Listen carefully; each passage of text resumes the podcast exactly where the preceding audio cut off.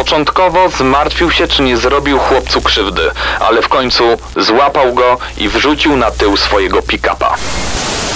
Owinął ofiarę dokładnie liną. Przywiązał nadgarstek chłopaka do swojego, żeby mieć absolutną pewność, że nie ucieknie. Sceny zbrodni w RMFFM.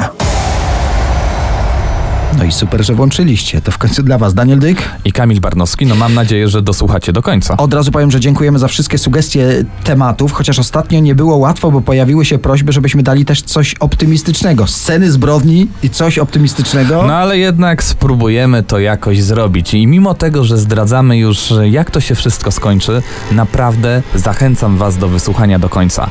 Zapraszamy na historię Shona Hornbecka Cud w Missouri.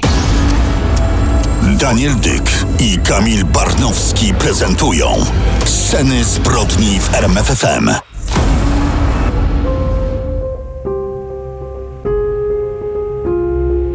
Historia porwania Shona Hornbecka, a właściwie historia dwóch porwań.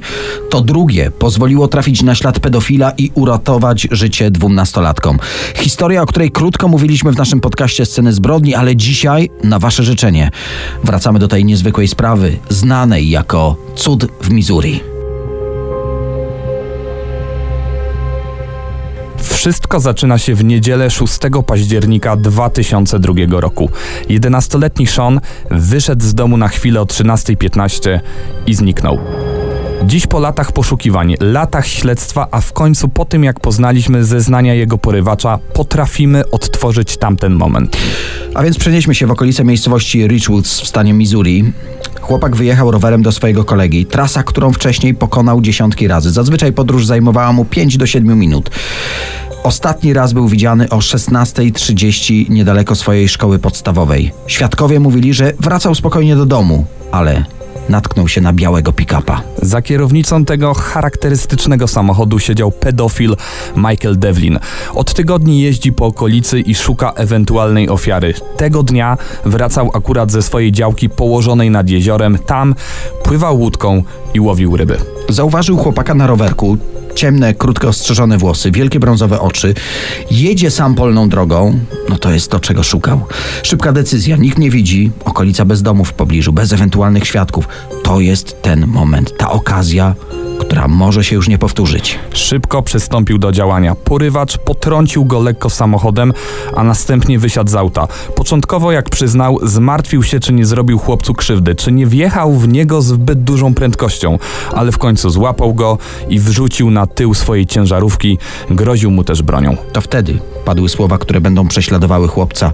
Porywacz miał mu powiedzieć: Po prostu znalazłeś się w niewłaściwym miejscu o niewłaściwej porze. Później sprawy potoczyły się, można powiedzieć, standardowo. Chłopiec nie wraca do domu. Po 17, czyli już po zmierzchu, rodzice zaczynają się niepokoić. Pam, czyli matka Shona, jest przekonana, że musiało się coś z nim stać, bo Sean boi się ciemności. O 18 dzwoni do najlepszego kolegi swojego syna, z którym miał się tego dnia bawić. Ten mówi, że nie widział się z Seanem całe popołudnie. O 20 zgłaszają zaginięcie. Zaczyna się szukanie wśród innych kolegów. Obdzwanianie rodziców, może wypadek, może ktoś potrącił małego rowerzystę. Sprawdzanie szpitali, przeszukiwania okolicznych pól, lasów, kopalni, zbiorników wodnych, ale policja uspokaja. Jeszcze jest za wcześnie, by wyciągać najgorsze wnioski. Może po prostu uciekł z domu. W tym wszystkim trudno wyobrazić sobie rozpacz rodziców. Pam, mama Shona i jego ojczym Craig Akers przez całe lata nie tracili nadziei. Po porwaniu rzucili pracę, by każdą chwilę poświęcić na poszukiwania. Wydali majątek na druk ulotek z podobizną syna, na ich rozklejanie po całym stanie, także sąsiednich regionach. Nie wahali się zwrócić o pomoc do różnych jasnowidzów. Prowadzili poszukiwania niezależne od śledztw policji i FBI. Zatrudnili prywatnych detektywów, wydali na poszukiwanie syna praktycznie wszystkie swoje pieniądze, nawet te, które w Stanach tradycyjnie odkłada się na przyszłą emeryturę.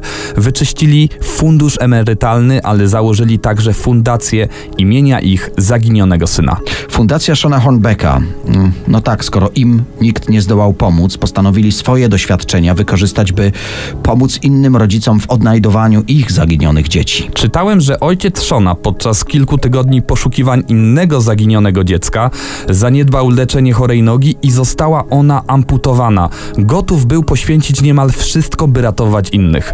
Pomagali innym, ale sami nie ustawali w poszukiwaniach. Y, Podkreślę, przez prawie 4,5 roku chwytali się każdego tropu, na który sami wpadli, który podrzucili im ludzie przez telefon, czy pisali im w anonimowych listach, także internetowych wiadomościach. Wszystkie te tropy okazywały się fałszywe, poza jednym, którym jednak nie podążyli ani rodzice, ani wynajęci przez nich detektywi, ani tym bardziej policyjni śledczy. Ale do tego tropu wrócimy.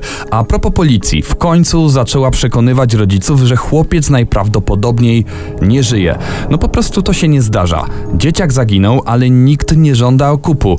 Jeśli było to porwanie, to być może na tle seksualnym, może z innego, jeszcze bardziej drastycznego powodu. Wszystko jednak wskazuje na to, że jedenastolatek już nie żyje.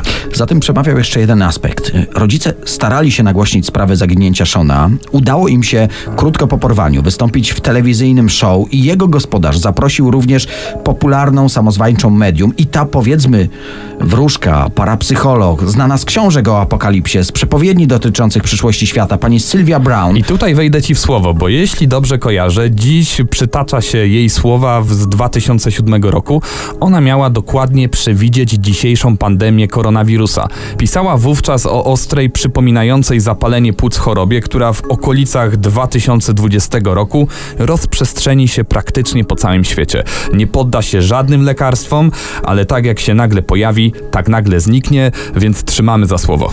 No, nie wiem, czy jest wiarygodne, bo właśnie ta słynna pani Sylwia miała mieć wizję, że mały Sean nie żyje. Posłuchajcie, y, jak mówiła o porywaczu. The guy was um, skinned.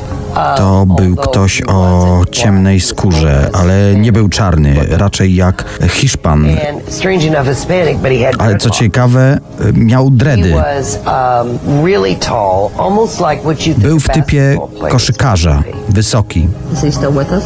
Czy Sean wciąż jest z nami? Nie. Wyobraźcie sobie, że jesteście tymi rodzicami, którzy w telewizyjnym programie słyszą o tym. Popularna, godna zaufania medium na oczach milionów widzów odbiera wam wszelką nadzieję.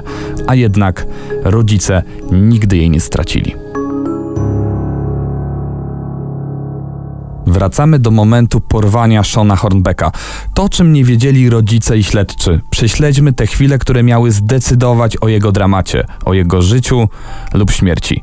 Chłopca porwał, tak jak już wspomnieliśmy, Michael Devlin, kierownik pizzerii w miasteczku Kirkwood, znany lokalny społecznik. Nikt nie zauważył jego białego samochodu. Nie było żadnego świadka, a rower starannie zniszczył i wyrzucił. Po chłopaku nie ma żadnego śladu. Przywiózł jedenastolatka do swojego małego mieszkania, owinął liną i przywiązał jego nadgarstek do swojego, żeby mieć pewność, że, że nie ucieknie.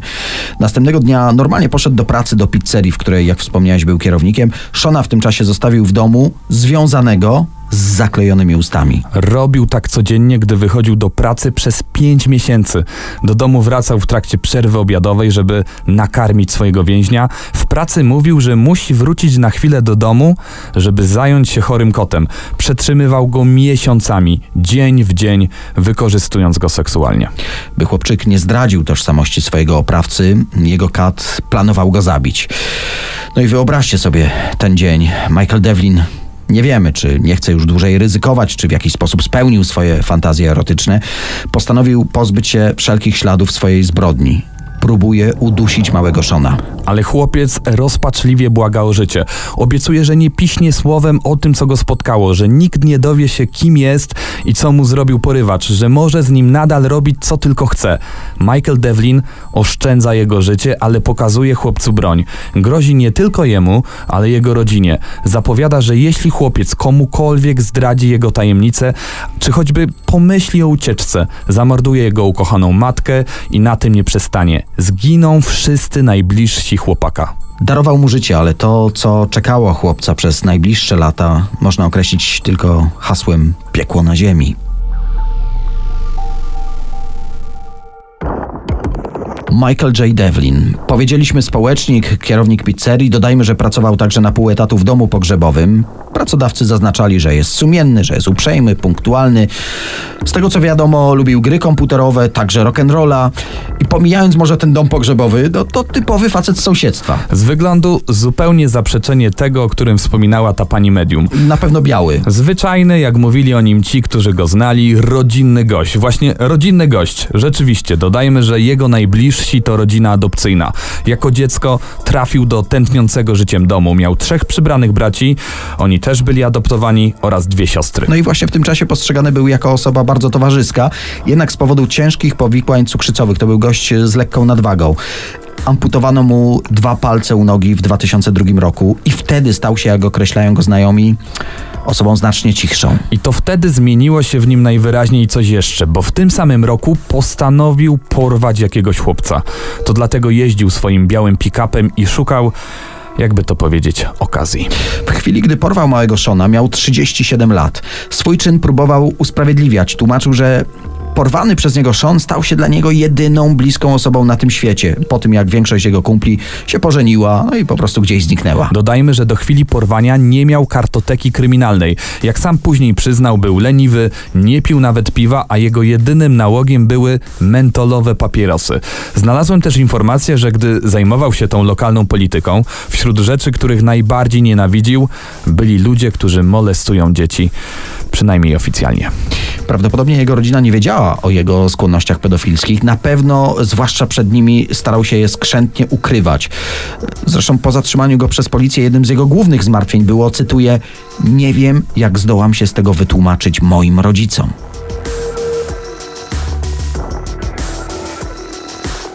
Wróćmy do Shona. Po tym jak porywacz próbował go zamordować, można powiedzieć, został zmuszony do stania się rodziną swojego prześladowcy. Tak, Michael Devlin przedstawiał Shona jako swojego syna albo chrześniaka, różne były wersje. Sean, pamiętamy, przysiągł nie ujawniać, kim jest naprawdę, w obawie, by porywacz nie zamordował jego prawdziwej rodziny.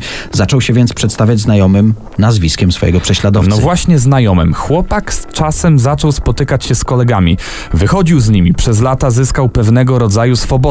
Dostał telefon, miał najnowszy sprzęt elektroniczny, gry, telefon komórkowy. Mógł bywać na randkach.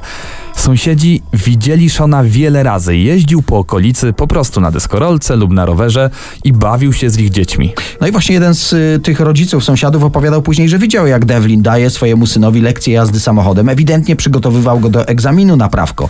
Można powiedzieć normalne życie, ale pamiętajmy, że gdy wracał do mieszkania, Sean był regularnie molestowany. Z czasem ugruntowała się teoria, że Devlin jest ojcem chrzestnym Shona, a jego matka zginęła w wypadku samochodowym. No po prostu musiał zająć się tym dzieckiem. Zastanawia mnie, dlaczego nikt nie zauważył, że ten nastolatek nie chodzi do żadnej szkoły. A co jeszcze bardziej zastanawiające, cały stan był obwieszony plakatami z podobizną Shona. Nikt w tym chłopaku nie rozpoznał zaginionego. Nie do końca. Ja znalazłem informację, że jego koledzy powiedzieli mu, że wygląda dokładnie tak jak ten słynny chłopak z telewizji i gazet. Wtedy Sean miał im kazać się zamknąć i szybko zmienił temat. Odrobina zainteresowania więcej mogła w tej sprawie wystarczyć. Mnie, Odrobina. mnie zastanawia inny aspekt.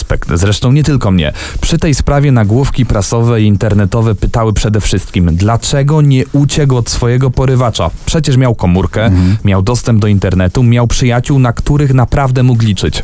Ba, miał dostęp do pieniędzy, przecież mógł y, jechać do rodzinnego Richwoods. To zaledwie 80 km od Kirkwood. Dystans, który mógł spokojnie przejechać autobusem kilkunastoletni chłopak. Mało tego, chłopak miał bezpośredni kontakt z policją. Jak udało się ustalić, aż cztery razy. Między innymi, gdy dziewczyna Shona zauważyła, jak jej chłopakowi kradną rower pozostawiony przed sklepem, ona zgłosiła kradzież. Choćby wtedy wystarczyło dać znać policji, jak naprawdę się nazywa. A jednak strach dziecka, by porywacz nie zamordował jego prawdziwej rodziny, był mocniejszy niż instynkt ucieczki i chęć powrotu do swojego bezpiecznego domu.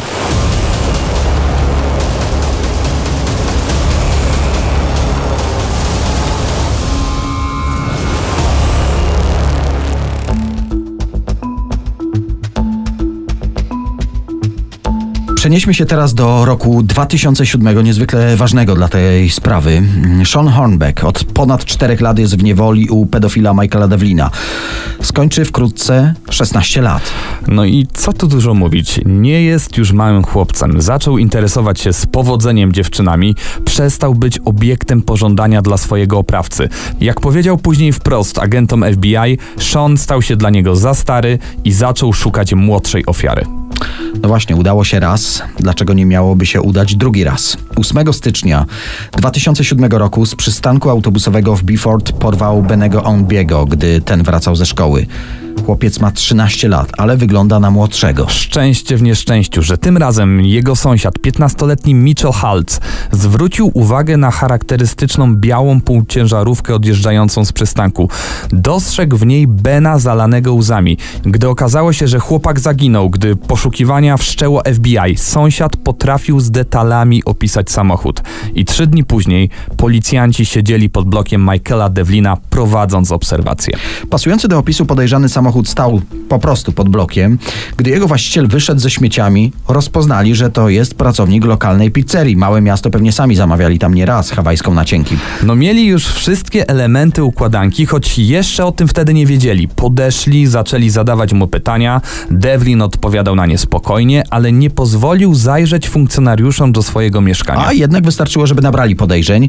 Poddano mieszkanie dalszej obserwacji, zawiadomiono też FBI. Agenci wtedy wtarknęli do mieszkania Devlina, zastali w nim poszukiwanego Bena i jeszcze jednego nastolatka. Michael Devlin przedstawił chłopaka jak zwykle jako swojego chrześniaka, ale na pytania o niego odpowiadał wyjątkowo niespójnie i nerwowo. FBI wkrótce zorientowało się, że chrześniak to tak naprawdę jeszcze jeden porwany chłopak i to ten, którego służby już przed laty uznały za zmarłego. To przecież niemożliwe, by to mógł być on, cały i zdrowy Sean Hornbeck. A jednak niemożliwe się wydarzyło. Ten dzień media nazwały cudem w Missouri. Po czterech latach, trzech miesiącach i sześciu dniach Sean powrócił do swojej prawdziwej rodziny.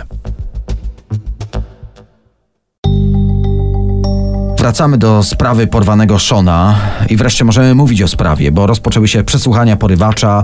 Prasa nazwisko Devlin odmieniała jak Devil, czyli diabeł. Zeznawali też porwani chłopcy. Wyszły na jaw najbardziej brutalne metody, jakimi porywacz podporządkowywał sobie przez te wszystkie lata Shona. Według zeznań torturował, znęcał się psychicznie, zmuszał do seksu, robił zdjęcia pornograficzne, kręcił filmy i cały czas kontrolował. Metody były tak drastyczne, że żadne amerykańskie media nie zdecydowały się podać szczegółów. Miał nad Seanem taką kontrolę, że potrafił nawet wmówić mu, że porwanie Bena to właściwie wina Shona, że jest odpowiedzialny za tragedię nowego chłopaka. Ba, będzie wprost odpowiadał przed sądem, jak ta sprawa się wyda. Znalazłem informację, że Sean był w tym samochodzie, gdy Devlin porywał kolejną ofiarę. Tak chciał go po prostu wciągnąć jako, jako współwinnego. A jednak władze ogłosiły Shona no jako prawdziwego bohatera. Przez trzy dni, gdy porwany Ben Oundby przeżywał namiastkę piekła, którego Sean doświadczał przez ostatnie cztery lata, bohatersko próbował chronić chłopaka. Jak to obrazowo powiedział jeden ze śledczych prasie, i tutaj cytuję, Sean wiele razy wprost sam rzucał się na miecz, by Bena nie spotkały podobne tortury. Naprawdę ze wszystkich sił chciał też pomóc mu w ucieczce, zwłaszcza, że porywacz miał się zwierzyć Seanowi, że tylko krótko zabawi się z Benem i wkrótce po prostu go zabije. Porywacz i pedofil Michael Devlin usłyszał oficjalne zarzuty w kwietniu 2007 roku. Właściwie z każdym posiedzeniem sądu zarzutów przybywało. W sumie uznano go winnym 78 aktów przemocy, w tym molestowanie, gwałty, porwania, usiłowania zabójstwa, posiadanie, produkowanie i rozpowszechnianie dziecięcej pornografii. Został skazany na 74-krotne dożywotnie więzienie. W sumie skazano go na 1850 lat kary. Ojczym porwanego Shona powiedział po ogłoszeniu wyroku: Potwór jest w klatce i pozostanie w niej. Niewiele brakowało, by pozostał rzeczywiście w niej krócej niż się wszystkim wydawało. Tak, w kwietniu 2011 roku w trakcie więziennego śniadania Devlin został kilkukrotnie dźgnięty przez jednego ze współwięźniów. Został zaatakowany czymś w rodzaju szpikulca do lodu. W rzeczywistości był to naostrzony element więziennej maszyny do pisania. Więzień przyznał się do tego i wy wyznał, że zrobił to, gdyż Devlin na to zasłużył swoimi bestialskimi zbrodniami. Devlina odratowano, ale władze, by uniknąć podobnych zamachów w przyszłości, postanowiły zupełnie zmienić jego tożsamość.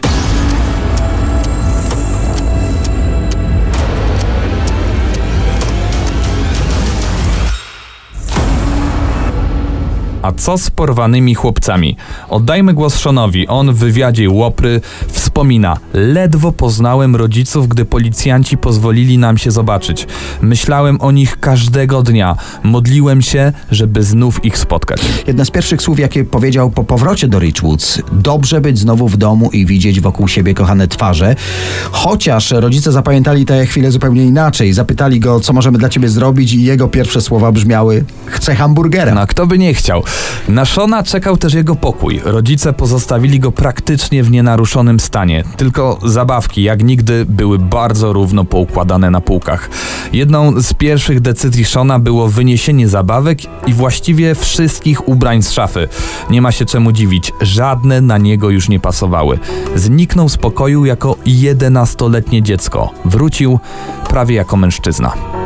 Lokalny przedsiębiorca poruszony tą niezwykłą sprawą, gdy dowiedział się, że rodzice sprzedali z domu niemal wszystko, co dało się sprzedać, by sfinansować poszukiwania zaginionego Shona, w ciągu zaledwie 44 dni wybudował dla rodziny zupełnie nowy dom. Blisko 150 lokalnych firm podarowało sprzęty na jego wyposażenie, by mogli zacząć nowe, wspólne, szczęśliwsze życie. Natomiast jeśli chodzi o Bena i o pierwsze chwile po jego uwolnieniu, on spokojnie przespał całą noc, czego nie można powiedzieć o jego mamie Doris. Ona sprawdzała co chwilę jego pokój, czy jej syn wciąż jest, czy śpi bezpiecznie. A gdy rano po raz kolejny zajrzała do jego pokoju, jak gdyby nigdy nic, zastała go przy biurku, gdy gra na komputerze. Zarówno porwany Ben, jak i Sean skończyli szkoły, pracują.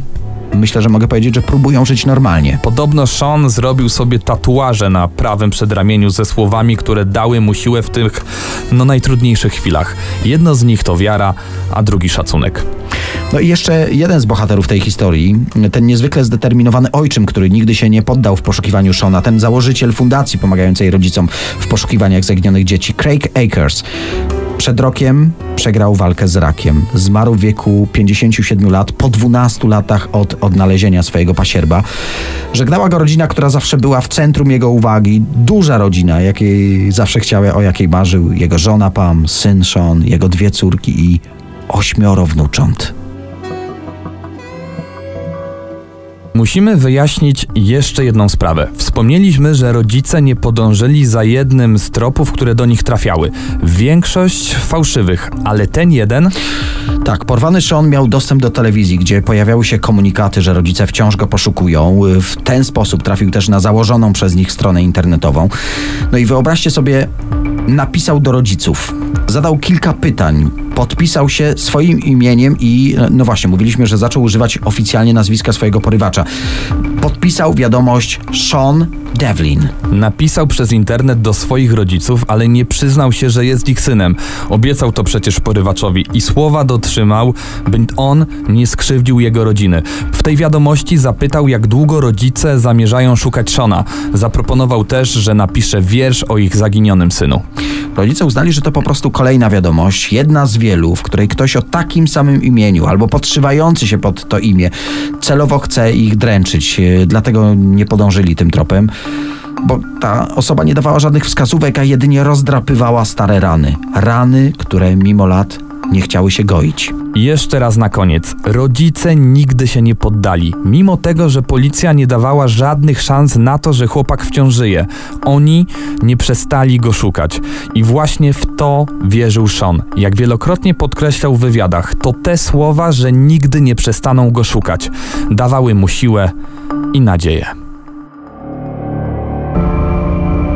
Płatni zabójcy, seryjni mordercy i sceny zbrodni w RMFFM.